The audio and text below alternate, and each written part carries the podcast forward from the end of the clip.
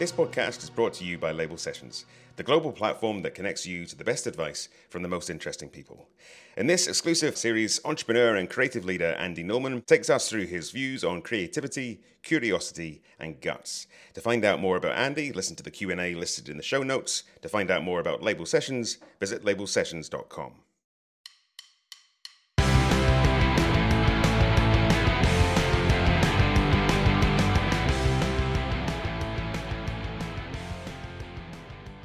Welcome back to CC&G, the podcast that's so smart you'll wonder why you didn't think of it first. Earlier in this series, I had casually mentioned that the origin for creativity, curiosity, and guts came from teaching a group of cautious, overly analytical, and marks motivated McGill University MBA students during the COVID ravaged year of 2020. To be more specific, though, that was the DNA behind the decision, the raw material for me teaching it, when they say.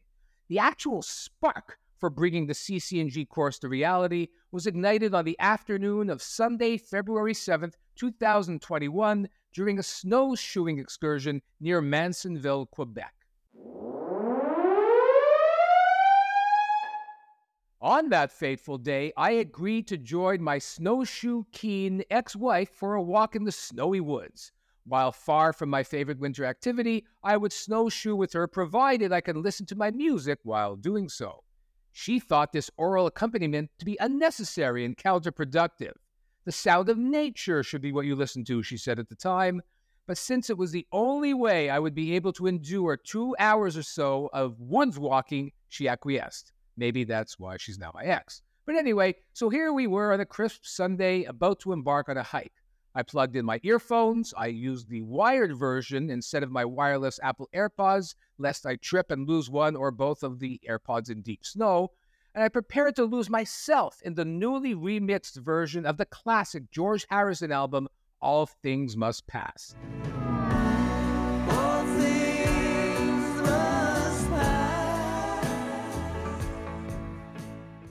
And that's when disaster struck. Oh no, only the right side earphone was working. I tried restarting my Apple Music, rebooting my iPhone, clicking on other albums and streaming stations, licking the plug contact, anything to bring stereo music back to the dormant left earphone. Alas, try as I might, the only sound was in the right ear, and even that only a little trickle. This was far from the ideal way to listen to such a richly produced album like George Harrison's masterpiece, which left me even more frustrated. But there was no way my ex was going to let me call off the walk, which I admit I had seriously suggested. So I asked myself, what can I listen to that requires less than high fidelity sound? The answer was a series of audiobooks I had downloaded thanks to my subscription to the, yes, yes, you know it, the Wall Street Journal. I had about six audiobooks listed as unlistened at the time, including Anthony Bourdain's posthumous World Travel and Alex Hutchinson's treatise on human capacity called Endure. But for some reason still unknown to me, I chose Dr. Craig Wright's The Hidden Habits of Genius, which should be familiar to those of you who listen to CC&G episode number four. From minute one, I loved his book. Dr. Wright teaches what is known as the Genius Course at Yale University, and in both the class and in his book, he's a strong proponent for teaching creativity. You know what? I thought to myself as I trudged through the calf deep white. My students last year could have used a course on creativity, but, not just creativity, all the other non academic components that are so important in the corporate world today. Now, that was the spark that lit up a cold, snow filled forest and jump started CC&G. And then, flame.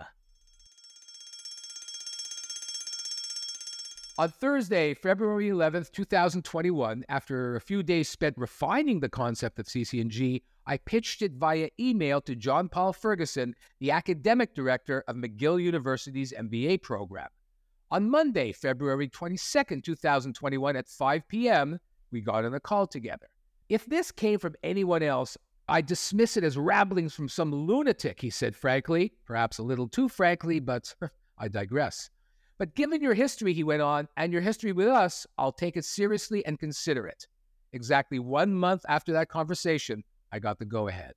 And that's the full, true story of how the course and ultimately this podcast came to be. You can thank or you can blame a broken earphone. Yet, think about it for a second. So much could have changed the outcome. I could have had another set of earphones. I could have played my music out loud, another one of the suggestions my ex wife torpedoed.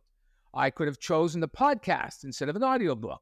I could have chosen another book instead of Dr. Wright's. I could have let Dr. Wright's inspiration be a fleeting fancy and forgotten all about it. I could have even been a person who likes the sound of nature and render all the previous points moot. Call it fate, call it luck, call it randomness, call it what you want. But the domino effect started by said broken earphone is the reason you are listening to this right now. By the way, that was the actual sound of falling dominoes. A little obscure, but hey, that's what they sound like. Anyway, the moral of this story life works in strange ways. Nothing is inconsequential. Nothing. That said, every choice you took today changed your life in some way. The traffic light you breezed through instead of stopping at it, the bus you just missed, the extra five minutes you spent on Instagram, the decision to walk up four flights of stairs instead of taking the elevator. Yep, Every little step you took today changed the outcome of something, the aggregate effect altering the ultimate path of your life. So, what does this all mean? Especially, what does it all mean in the business setting? It means that there are factors that will change the course of your professional career that you can't control, let alone understand. You can embrace randomness and take advantage of the discoveries you make by being open to randomness, by trusting randomness. And if you're willing to do that, you're going to enjoy the rest of this episode and ultimately the rest of your life. But as can be expected, enjoying the rest of your life isn't something that comes easy. The byproduct of trusting in randomness is a small action item called giving up control, or as Idina Menzel saying, let it go.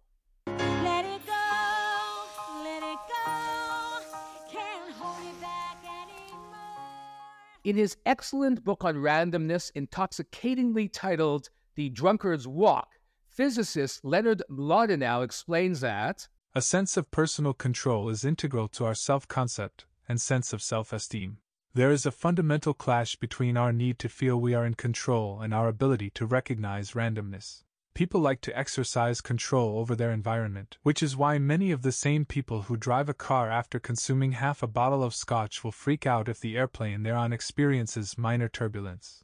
I guess the best way to put this relinquishing of control into context is that randomness is the difference between you taking risks and risks taking you. You know, about two minutes have passed since I've last used a pertinent personal story to make a point, so I think we're just about due. This is a quick yet macro control relinquishing story about how I got to be here today. No, no, it's not about my parents. For the sake of this story, here will be defined as having enough cred to write and record a marketing oriented podcast in the first place. The story took place during my first year at Vanier College when I was kind of going to school part time due to my full time job as the entertainment editor of the Sunday Express newspaper. Given my professional responsibilities, I chose my classes to fit my work schedule, and on this first day of course selection, I found myself shut out of the introductory psychology class that I was interested in. The course registrar, remember, this was all done in person back then, the course registrar, she told me that I could take the same psych class later in the day. Uh, no good, I said. I got to be at the office at that time. But then I asked, what else do you have in the 10 a.m. slot? She told me, well, there's introductory marketing. It didn't matter what word she said at the time. I would have signed up for introductory waste management at that point as long as it fit the time slot. So chalk one up for fate and randomness because that class, taught by Canadian business legend Don Tobin, not only changed my perspective and my college major, but set me on a course that would influence every professional day of my life from that moment on including this one. So here's the thing about random events, such as the one at Vanier College.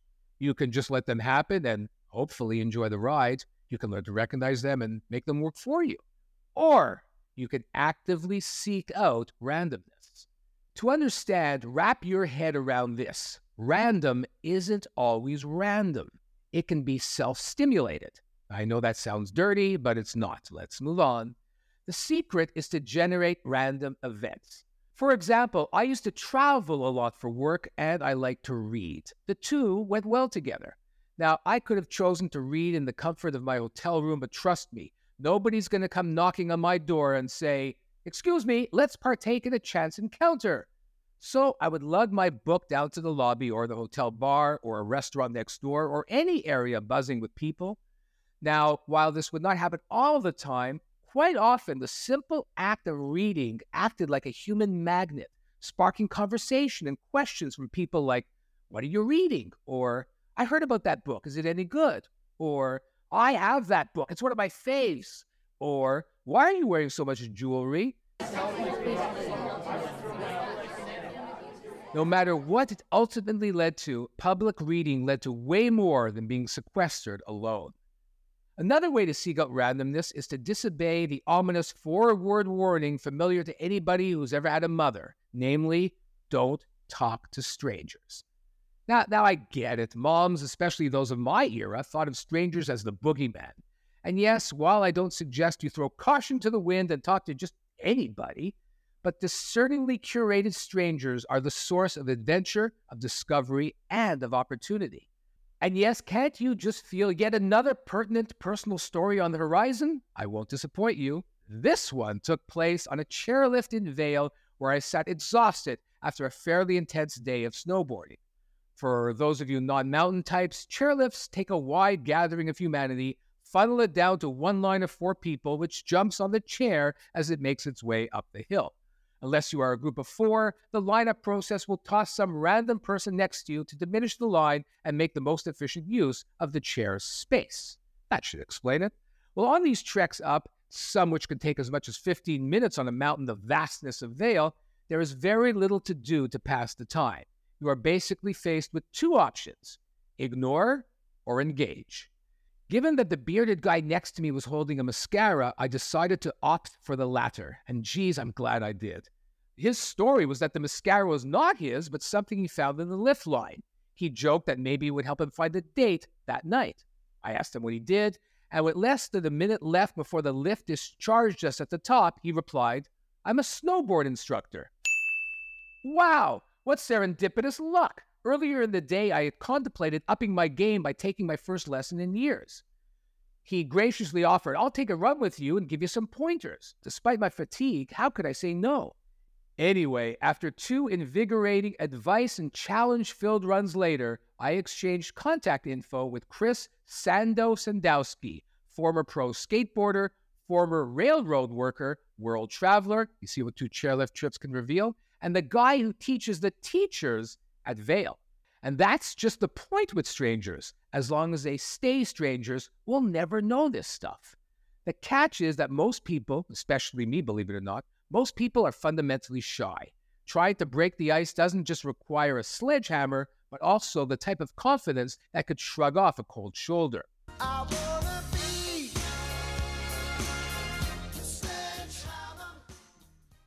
That's what's so great about the chairlift. You have no choice. The choice is made for you, completely at random. It's like the old chat roulette without the nudity. And worst case scenario, if the conversation is trite and leads to nothing, once you disembark at mountaintop, you'll never see each other again. So, over and above what Sando taught me, what I learned is that we should borrow the chairlift process for other controlled random human pairings. This type of forced encountering works. I mean, some of the best dinner parties I've ever been to are the ones where they split up the couples and oblige you to sit next to someone you hardly know or never met before.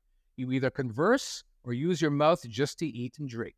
So sorry, Mom. The problem with strangers is not that they are strangers. The problem is if they remain strangers.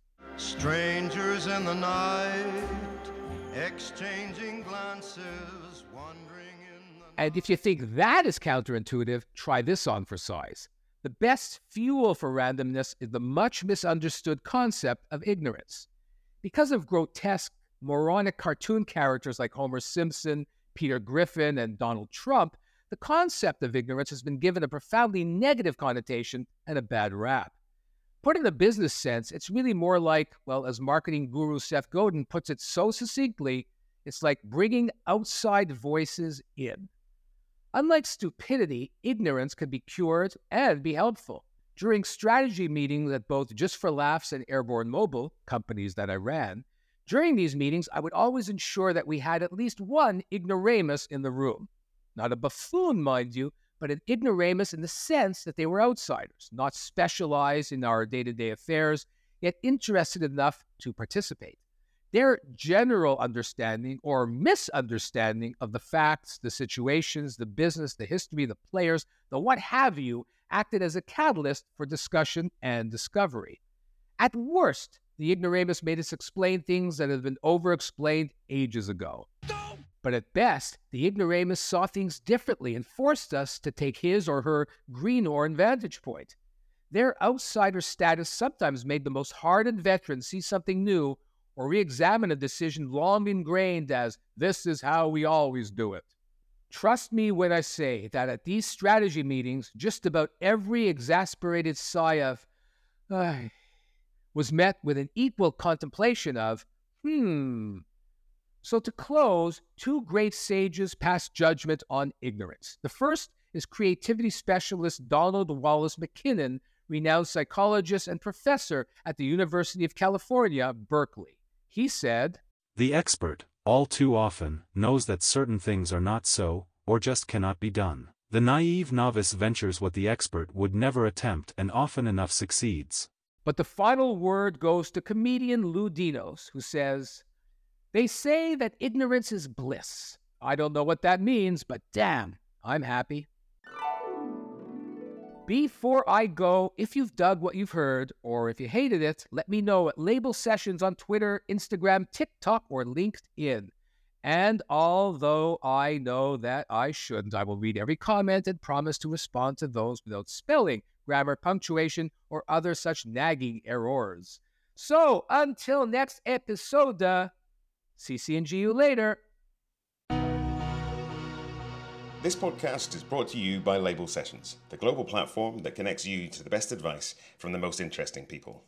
Around the world, we work with brands to connect their people to true leaders, just like the people you hear on this podcast, for live sessions of advice, mentorship, or sometimes to collaborate on ideas. To find out more, visit labelsessions.com and book in for a demo with our team.